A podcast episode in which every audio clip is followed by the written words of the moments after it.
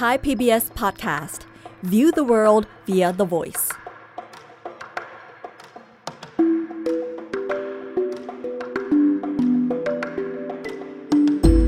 อาเซียนไอส์เปิดมุมมองใหม่ผ่านเรื่องลึกแต่ไม่ลับของผู้คน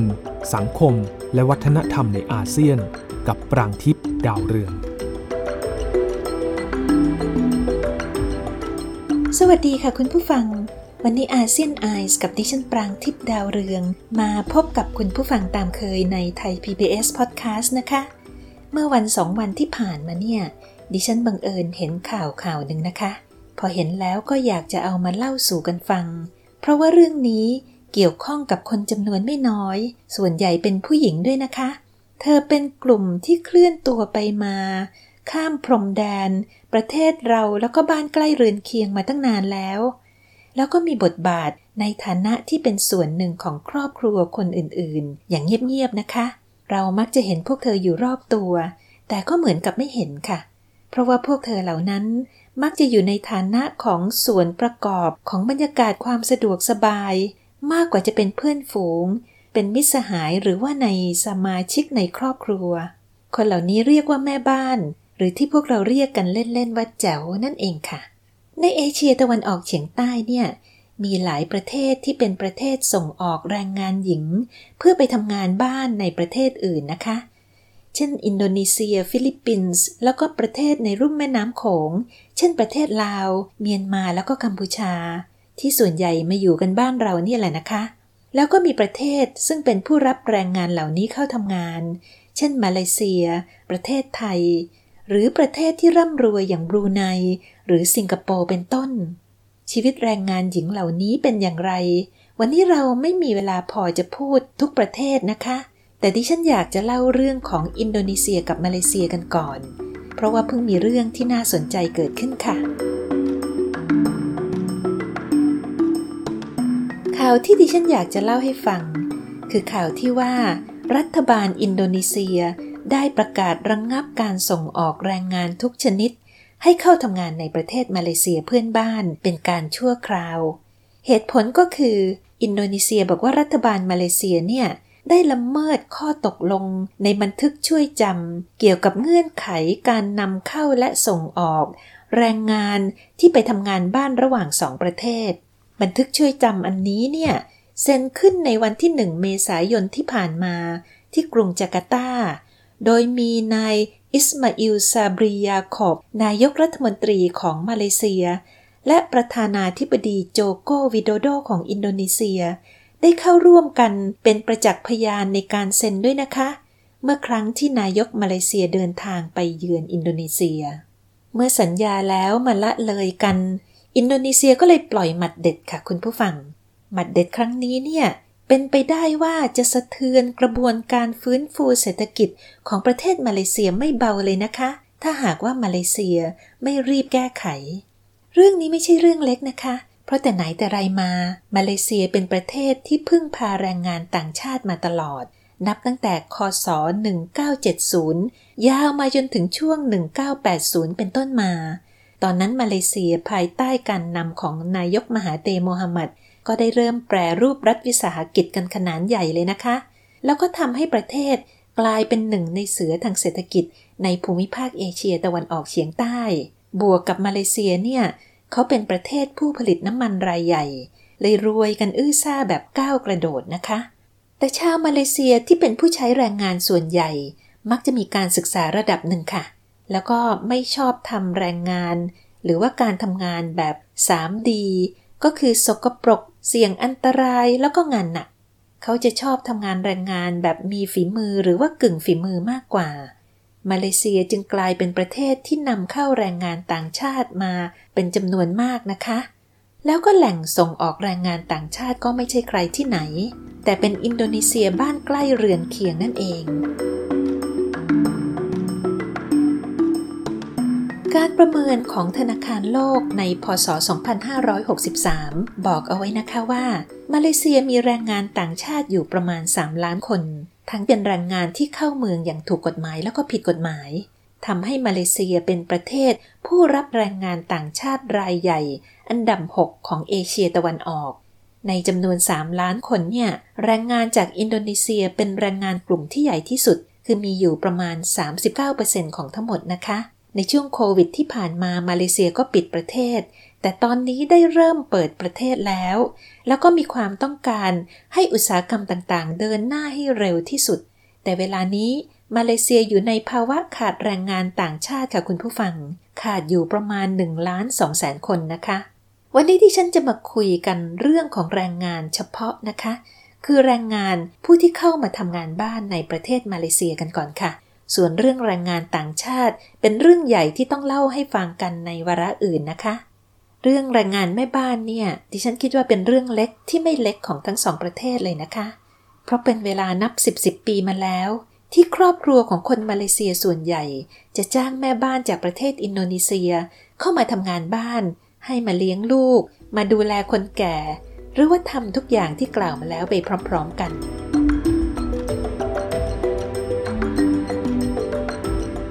ม่บ้านจากอินโดนีเซียได้รับความนิยมในมาเลเซียมากนะคะ เพราะนอกจากจะพูดภาษาเดียวกัน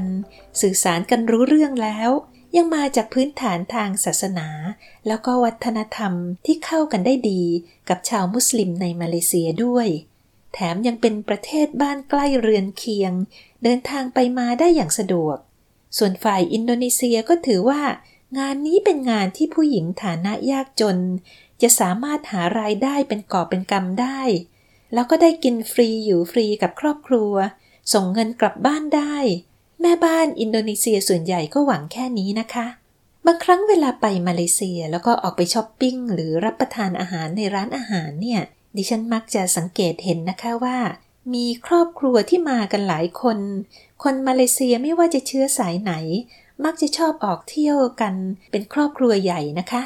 ดูแล้วอบอุ่นมาก หลายครอบครัวก็มีแม่บ้านติดตามมาด้วย ภาพที่เห็นอยู่บ่อยๆ ก็คือ ในขณะที่สมาชิกในครอบครัวกำลังกินอาหารกัน แม่บ้านก็มีหน้าที่ต้องดูแลเด็กเล็กในโต๊ะ บางทีก็หนึ่งคนหรือสองคน มีอุ้มมีกระเตง ป้อนข้าวกันบ้าง บางครั้งก็ต้องดูแลคนชราที่นั่งอยู่บนรถเข็นดูแลเสร็จแล้วก็ค่อยกินอาหารของตัวเอง เมื่อพ่อแม่ของเด็กกินเสร็จแล้ว ดิฉันเคยไปสัมภาษณ์ที่บ้านนักการเมืองชาวมาเลเซียคนหนึ่งนะคะ ก็เห็นแม่บ้านนี่แหละค่ะ อยู่ที่นั่นคนสองคนหรือว่าสามคน แต่นักการเมืองท่านนี้อาจจะรวยมากนะคะ ก็เลยมีแม่บ้านที่ใส่เครื่องแบบค่ะคุณผู้ฟัง เครื่องแบบเป็นกระโปรงบานๆแบบในภาพยนตร์ ที่พวกเราบางคนอาจจะเคยเห็นนะคะ แม่บ้านในบ้านนั้นดิฉันคิดว่าเขาน่าจะเป็นชาวฟิลิปปินส์มากกว่าชาวอินโดนีเซียค่ะ แรงงานจากประเทศอินโดนีเซียที่เข้ามาทำงานเป็นแม่บ้านในมาเลเซียเนี่ย โดยทั่วไปมักจะเป็นผู้หญิงอายุตั้งแต่ 18-19 ปี ไปจนถึง 30-40 เลยนะคะ เป็นชาวบ้านยากจนจากหมู่บ้านต่างๆ หลายคนมีภาระ ต้องหาเงินเลี้ยงพ่อแม่ แล้วก็ดูแลลูกตัวเอง ที่ทิ้งเอาไว้กับพ่อแม่ในหมู่บ้านนั่นแหละค่ะ ในอดีตก่อนที่รัฐบาลทั้งสองจะมีบันทึกช่วยจำขึ้น ก็จะมีระบบนายหน้าหางานของเอกชน ที่เข้าไปหาคนถึงในหมู่บ้าน คนที่อยากไปทำงาน ก็ต้องหาเงินมาจ่ายค่าในหน้า อาจจะเป็นระบบที่เหมือนกับแรงงานไทยนะคะ แม่บ้านอินโดนีเซียเนี่ยจำนวนมากเลย พบปัญหาตั้งแต่ก้าวแรกค่ะ ด่านแรกก็คือถูกในหน้าชักดาบนะคะ รับเงินไปแล้วหายตัวไป แต่คนพวกนี้อาจจะโชคดีกว่าคนที่เดินทางมาถึงมาเลเซีย แล้วก็โดนโกงหรือว่ากดขี่ซ้ำๆซ้อนๆนะคะ ถ้ามาอย่างถูกกฎหมายก็มีปัญหาน้อยหน่อย แต่หลายรายก็ยังไม่วาย เจอปัญหานายหน้ายึดพาสปอร์ตหรือว่าไม่ได้รับเงินเดือน เพราะนายจ้างจ่ายเงินผ่านนายหน้า แล้วก็หลายรายถูกใช้แรงงานเกินขอบเขต โดยเฉพาะอย่างยิ่งพวกที่เดินทางเข้าเมืองโดยผิดกฎหมายนะคะ บางรายถึงขั้นถูกทำร้ายบาดเจ็บสาหัส เป็นข่าวใหญ่ ๆ ขึ้นโรงขึ้นศาลก็มีนะคะ มีเรื่องเศร้าที่เกิดขึ้นมากมายมาเป็นสิบสิบปีแล้วค่ะ บางครั้งเมื่อดิฉันต้องเดินทางผ่านสนามบินในประเทศมาเลเซีย ก็จะเห็นแรงงานแม่บ้านเหล่านี้แหละนะคะ ที่เข้าเมืองมาเป็นกลุ่มๆสัก20คนขึ้นไป มีนายหน้าเป็นผู้นำมานะคะ ส่วนใหญ่พวกเธอจะเป็นผู้หญิงตัวเล็กๆ วัยตั้งแต่สาวก่อน 20 ปีไปจนถึงวัยกลางคน พวกเธอพยายามแต่งตัวเรียบร้อยที่สุดนะคะ มีการคลุมเผ้าคลุมผม ใส่เสื้อแขนยาว ใส่กางเกงขายาว แล้วก็มีรองเท้าแตะค่ะ แต่ละคนจะหิ้วกระเป๋าใบใหญ่หนึ่งใบนะคะ เดาเอาว่าคงจะเป็นเสื้อผ้าแล้วก็ของใช้จำเป็นที่ขนมา แล้วแต่ละคนก็จะมีกระเป๋าสะพายไหล่เล็กๆนะคะ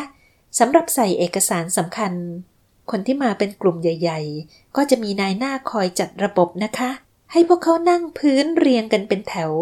รอให้เจ้าหน้าที่ตรวจคนเข้าเมือง ตรวจเอกสาร พอเสร็จพิธีการ ก็เดินหิ้วกระเป๋าตัวเอียงออกไป ไปตั้งแถวขึ้นรถบัสที่นายหน้าหามานี่แหละค่ะ นี่แหละเป็นภาพของผู้หญิงที่มาไกลนะคะ เดินทางมาเสี่ยงโชค ตั้งใจทำมาหากินเลี้ยงครอบครัว ด้วยความหวังว่าจะลืมตาอ้าปากได้ ทุกครั้งที่ดิฉันเห็นพวกเธอ ก็ได้แต่ขอให้พวกเธอโชคดีนะคะ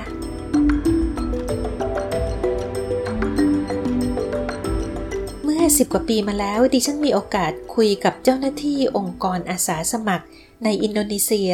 ที่ทำงานช่วยเหลือแม่บ้านเหล่านี้ล่ะค่ะ เจ้าหน้าที่เขาก็เล่าให้ฟังนะคะว่า แต่ละปีเนี่ย มีผู้หญิงอินโดนีเซียที่ไปทำงานเป็นแม่บ้านในฮ่องกงแล้วก็ในสิงคโปร์ตกตึกเสียชีวิตปีละนับสิบคนเลยนะคะ เพราะอะไรคุณผู้ฟังทราบไหมคะ สาเหตุเป็นเพราะว่าประเทศอย่างฮ่องกงแล้วก็สิงคโปร์เนี่ย ประชาชนอาศัยอยู่ในอพาร์ตเมนต์บนตึกสูงกันมากค่ะ เวลาที่แม่บ้านต้องทำความสะอาด ก็ต้องเอื้อมไปเช็ดกระจก บางทีก็อาจจะต้องปีนป่ายบ้างอะไรบ้างนะคะจนทำให้เกิดอุบัติเหตุทำนองนี้หลายครั้ง เป็นเรื่องน่าเศร้าใจมากค่ะ ในช่วง 5-6 ปีที่ผ่านมาเนี่ย อินโดนีเซียกลายเป็นประเทศที่มีความก้าวหน้าทางเศรษฐกิจสูงขึ้นนะคะ เป็นเพราะนโยบายของประธานาธิบดีโจโควีที่ขณะนี้อยู่ในตำแหน่งเป็นวาระที่สองแล้ว คนที่สนใจติดตามเศรษฐกิจของเพื่อนบ้าน คงจะทราบนะคะว่า ตัวเลขการประเมินการเติบโตทางเศรษฐกิจของอินโดนีเซียเนี่ย ตอนนี้สูงกว่าทั้งมาเลเซียและประเทศไทยแล้วค่ะ คือประมาณ 5%นะคะ อินโดนีเซียทำท่าจะผงาดขึ้นอย่างรวดเร็ว ในขณะที่ประเทศอื่นกำลังหันซ้ายหันขวา รอฟื้นตัวจากเศรษฐกิจตกต่ำในยุคโควิดกันอยู่ พอเป็นอย่างนี้อินโดนีเซียก็ชักจะมีอำนาจต่อรองสูงขึ้นนะคะ และหนึ่งในสิ่งที่อินโดนีเซียต่อรองกับมาเลเซีย ก็คือเรื่องแรงงานแม่บ้านนี่แหละค่ะ เมื่อเดือนธันวาคมปีที่แล้ว อินโดนีเซียประกาศระงงับการส่งแรงงานเข้ามาเลเซียรอบแรก เพื่อรอให้นายกรัฐมนตรีของมาเลเซียมาเยือน แล้วก็มาเป็นประจักษ์พยานในการเซ็นบันทึกช่วยจำครั้งนี้ เมื่อเซ็นบันทึกช่วยจำสำเร็จเรียบร้อยแล้ว ทุกอย่างก็กลับสู่ภาวะปกติค่ะ เนื้อหาของบันทึกช่วยจำนี้ เป็นเรื่องเกี่ยวกับการหาแรงงาน แล้วก็คุ้มครองแรงงานแม่บ้านชาวอินโดนีเซีย ที่เดินทางไปทำงานในมาเลเซียนะคะ บันทึกช่วยจำระบุเอาไว้ว่า ค่าจ้างคนทำงานบ้าน จากประเทศอินโดนีเซียในมาเลเซียเนี่ย จะต้องเริ่มต้นที่ 1,500 ริงกิตมาเลเซียนะ หรือว่าประมาณ 12,000 บาท นอกจากนั้นยังมีเรื่องของสวัสดิการต่างๆ เช่นจะต้องให้วันหยุดสัปดาห์ละครั้ง มีเวลาพักต่อวันไม่ต่ำกว่า 10 ชั่วโมง และที่สำคัญมากก็คือเรื่องเงินเงินทองทองนะคะ บันทึกช่วยจำนี้บอกเอาไว้ด้วยนะคะว่า เวลานายจ้างจะจ่ายเงินเดือนเนี่ย จะต้องโอนเงินเดือนเข้าบัญชีธนาคารของลูกจ้างโดยตรงทุกเดือน ไม่เกินวันที่ 7 ของเดือนค่ะ รัฐบาลของทั้งสองประเทศ ตกลงจะให้มีระบบที่เรียกว่า one channel system หรือระบบช่องทางเดียว ในการดูแลแรงงานแม่บ้านเหล่านี้นะคะ เริ่มตั้งแต่ระบบจะดูแลตั้งแต่การรับแรงงานแม่บ้านเข้าสู่ประเทศมาเลเซีย มีการบันทึกข้อมูลโดยละเอียดหลายเรื่องเลยนะคะ เช่นข้อมูลของลูกจ้างแล้วก็นายจ้าง ที่อยู่ของลูกจ้างว่าเขาอยู่ที่ไหน ตัวตนแล้วก็หมายเลขติดต่อของนายจ้าง รวมทั้งช่องทางการร้องเรียนออนไลน์ ในกรณีที่แม่บ้านเหล่านี้มีปัญหา ขณะที่ยังทำงานอยู่ พูดง่าย ๆนะคะ ก็คือให้ความคุ้มครองตามกฎหมายนับตั้งแต่ที่นาทีที่คนทำงานบ้านเหล่านี้ เดินทางออกจากอินโดนีเซีย จนกระทั่งเดินทางกลับอินโดนีเซีย ทางฝ่ายอินโดนีเซียเองบอกนะคะว่า บันทึกช่วยจำครั้งนี้เนี่ยเขาจะใช้เป็นต้นแบบค่ะ เป็นต้นแบบที่อินโดนีเซียจะใช้ในการคุ้มครองแรงงานของประเทศตนที่เข้าไปทำงานในประเทศอื่นด้วย ในมาเลเซียเองก็มีความเห็นที่หลากหลายจากหลายฝ่ายนะคะ บางก็ว่ารัฐบาลมาเลเซียเนี่ยจะไปยอมเขาได้ยังไง ยอมแล้วก็โยนภาระให้ในายจ้าง ที่ต้องจ่ายนู่นจ่ายนี่เพิ่มขึ้น แต่บ้างก็บอกว่าบันทึกช่วยจำครั้งนี้มีข้อดีนะ ก็คือทำให้มาเลเซียสามารถพิสูจน์ตัวเองได้ อย่างน้อยเรื่องหนึ่งละ่ะ ว่าพยายามดูแลแรงงานต่างชาติ หลังจากที่ตกเป็นข่าวอื้อฉาว เรื่องการใช้แรงงานทาสในอุตสาหกรรมปลูกปาล์มน้ำมัน แล้วก็อุตสาหกรรมผลิตถุงมือยาง จนถูกบอยคอตจากหลายประเทศนะคะ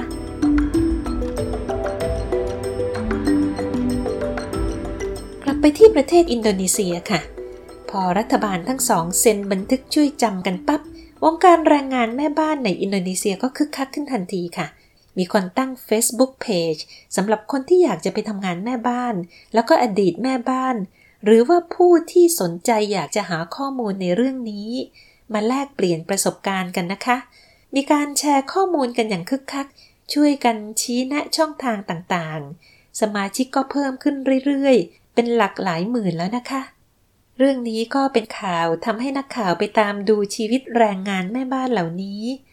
ก็มีตัวอย่างนะคะ เช่น หญิงสาวชื่อเซียมซินาอายุ 38 ปี มาจากเกาะเรียวประเทศอินโดนีเซีย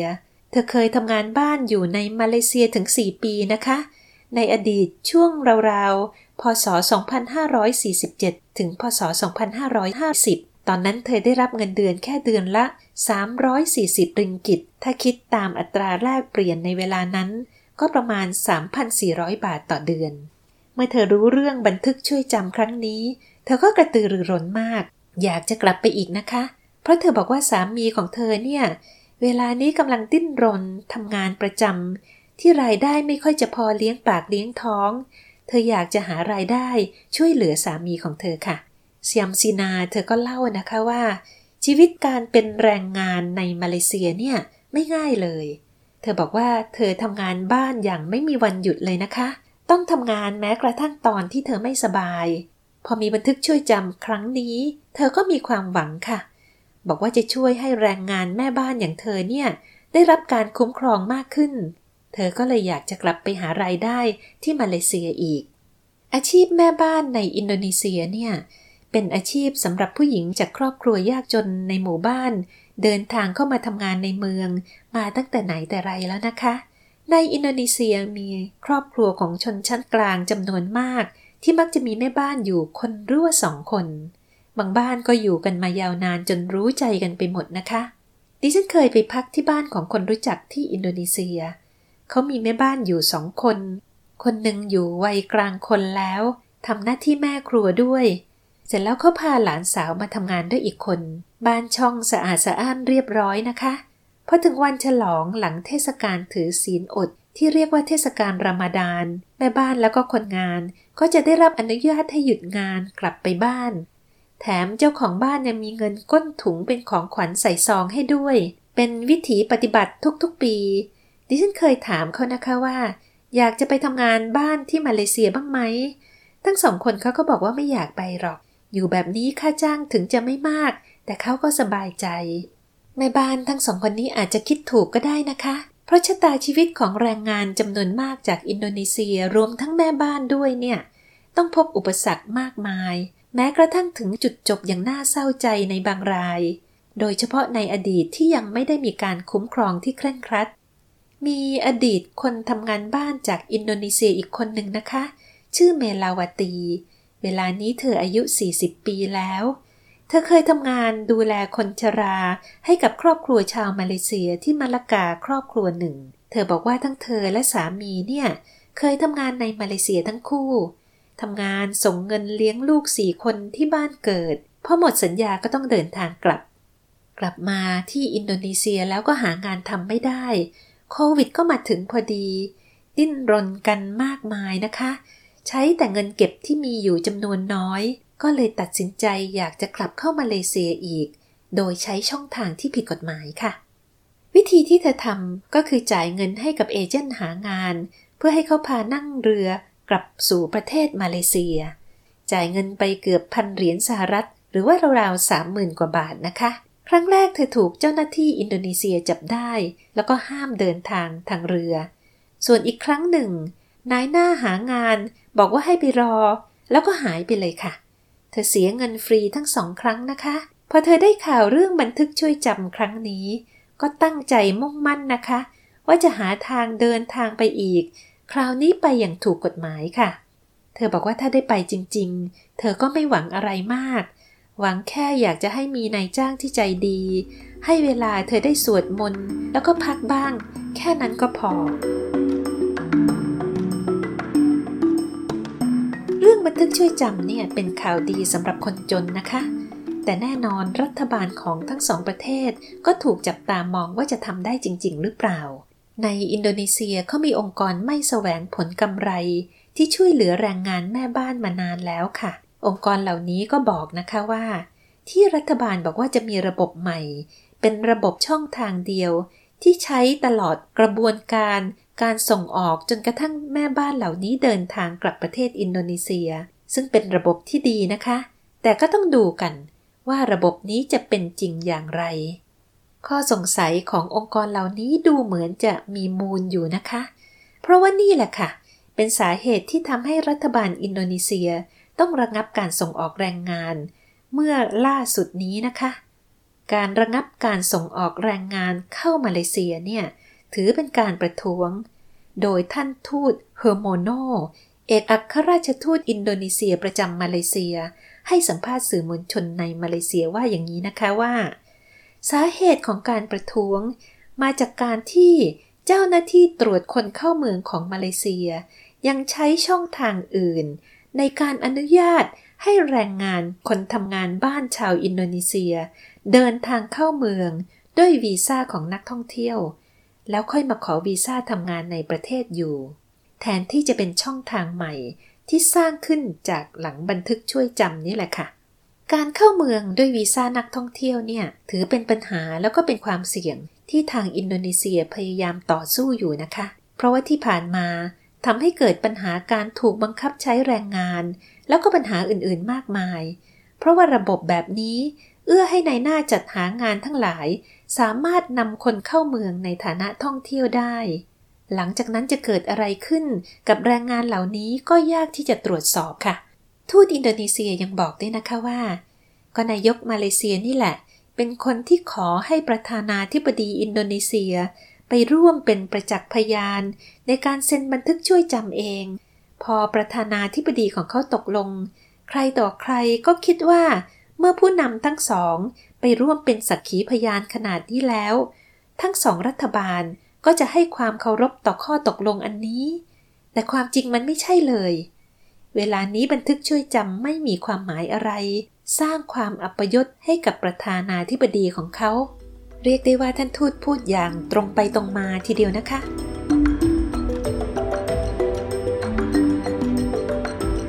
ถ้าจะถามว่าทำไมอินโดนีเซียถึงได้จริงจังกับเรื่องแม่บ้านขนาดนี้ ถึงขั้นยอมเสี่ยงกับความสัมพันธ์ระหว่างประเทศกับเพื่อนบ้านอย่างมาเลเซียคำอธิบายสั้นๆ ก็มาจากท่านทูตนี่แหละค่ะ ท่านบอกว่าระบบการเข้าเมืองของแรงงาน โดยใช้วีซ่านักท่องเที่ยวเนี่ย สามารถทำให้หญิงทำงานบ้านจากอินโดนีเซีย สามารถหายตัวไปในบ้านใดบ้านหนึ่งที่ตนเองทำงานให้ โดยไม่สามารถติดต่อกับโลกภายนอกได้เลย ที่ผ่านมามีหลายคนถูกกักขังให้อยู่แต่ในบ้าน แล้วก็ถูกบังคับใช้แรงงาน พูดง่ายๆก็คือเป็นแรงงานทาสนั่นแหละค่ะ เท่าที่ดิฉันทราบมา สถานทูตอินโดนีเซียเนี่ยเป็นด่านหน้าในการช่วยเหลือผู้หญิงเหล่านี้นะคะ ท่านทูตเองคงจะเจอมาหลายกรณีเหมือนกันถึงได้ลุกขึ้นมาวิพากษ์วิจารณ์มาเลเซียแบบไม่อ้อมค้อม ฉีกตำราทางการทูตไปเลยนะคะ แต่จะว่าไปแล้วการทูตยุคใหม่ของอินโดนีเซีย อาจจะเป็นเรื่องของการต่อรองมากกว่าเรื่องของพิธีกรรม ซึ่งทางรัฐบาลมาเลเซียก็ไม่ได้มีปฏิกิริยาประท้วงกลับแต่อย่างไร เมื่ออินโดนีเซียระงงับการส่งออกแรงงานไปมาเลเซียอย่างถูกกฎหมาย ก็มีคนสงสัยนะคะว่าอย่างนี้อินโดนีเซียไม่กลัวว่าบริษัทในมาเลเซีย จะหันไปแอบจ้างแรงงานอินโดนีเซียอย่างผิดกฎหมายหรือเปล่า ท่านทูตก็บอกอีกนะคะว่า ท่านไม่คิดหรอกว่า บริษัทในมาเลเซียเนี่ยจะกล้าเสี่ยง เพราะว่ามาเลเซียเป็นผู้เล่นตัวสำคัญเลยนะคะ ของระบบ supply chain ของโลก พูดง่ายๆก็คือ เขาเป็นผู้ผลิตสินค้าสำคัญเพื่อการส่งออกนั่นแหละค่ะหากว่ามีบริษัทไหน จ้างแรงงานต่างชาติอย่างผิดกฎหมาย บริษัทนั้นก็อาจจะถูกบอยคอตแล้วก็เสียลูกค้าไป หรือตามกฎหมายของบางประเทศ ก็สามารถยึดสินค้า เมื่อไปถึงที่หมายได้ เช่นในประเทศสหรัฐอเมริกาเป็นต้น ท่านทูตยังบอกอีกนะคะว่า ประเทศอินโดนีเซียของท่านเนี่ยจะไม่รีรอเลย ที่จะทำการร้องเรียน ถ้าพบว่าบริษัทมาเลเซียบริษัทไหน จ้างงานคนงานอินโดนีเซียอย่างผิดกฎหมาย นับว่าเป็นท่านทูตที่เฉียบขาดมากนะคะ ก็ต้องรอดูกันต่อไปนะคะว่ามาเลเซียจะทำยังไงในสถานการณ์แบบนี้ เพราะว่าในช่วงล็อกดาวน์โควิด -19 เนี่ย มาเลเซียปิดประเทศ ปิดสนามบิน ระงงับการนำเข้าแรงงานต่างชาติเป็นเวลานาน อุตสาหกรรมต่างๆชะงักงัน ขณะนี้มาเลเซียขาดแคลนแรงงานต่างชาติมากๆ ในภาคอุตสาหกรรมการผลิต แล้วก็ภาคการก่อสร้าง ขาดแรงงานต่างชาติไม่ต่ำกว่าภาคละ6 0 0 0 0 0คน มีเรื่องที่สำคัญมาก ๆ อยู่เรื่องหนึ่งนะคะว่า